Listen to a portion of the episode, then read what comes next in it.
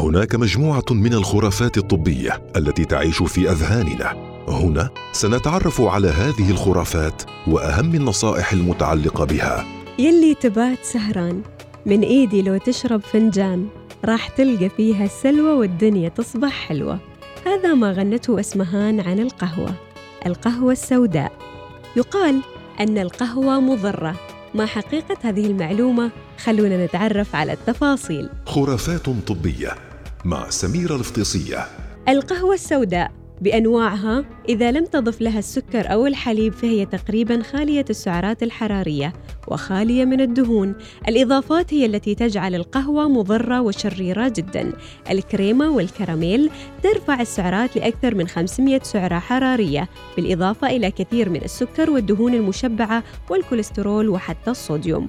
ما هو الاستعمال المعتدل للقهوة؟ لا ينصح بتجاوز 400 ملغ من الكافيين يوميا أي تقريبا كوبين أو ثلاثة ولا ينصح بتجاوز الأربعة أكواب من القهوة يوميا حتى الحامل. بإمكانها الاستمتاع بطعم القهوة اللذيذ بشرط أن لا تتجاوز 200 مل يوميا أي ما يعادل كوب قهوة. ولعشاق القهوة المخلصين ننصحكم أن تلحقوا قهوتكم بكوب من الماء بعدها.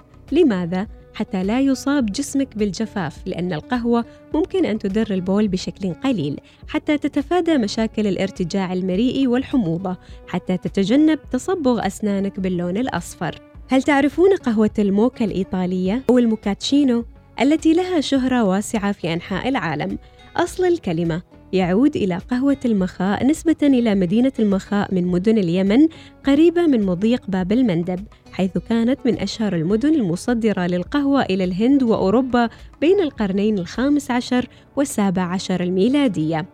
لذلك الحقيقة العلمية تقول أن القهوة ليست مضرة بالصحة. الإسراف بشرب القهوة قد يضر الصحة لكن القهوة باعتدال مفيدة لصحتك. خرافات طبية مع سميرة الفطيسية